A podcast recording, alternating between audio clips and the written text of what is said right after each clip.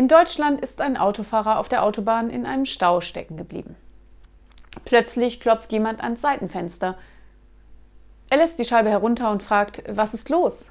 Darauf der Polizist mit ernster und erregter Stimme, Gangster haben die Fußballmannschaft von Schalke 04 entführt.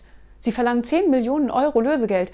Ansonsten wollen sie sie mit Benzin übergießen und verbrennen. Aha, erwidert der Autofahrer. Der Polizist wiederholt, verstehen Sie?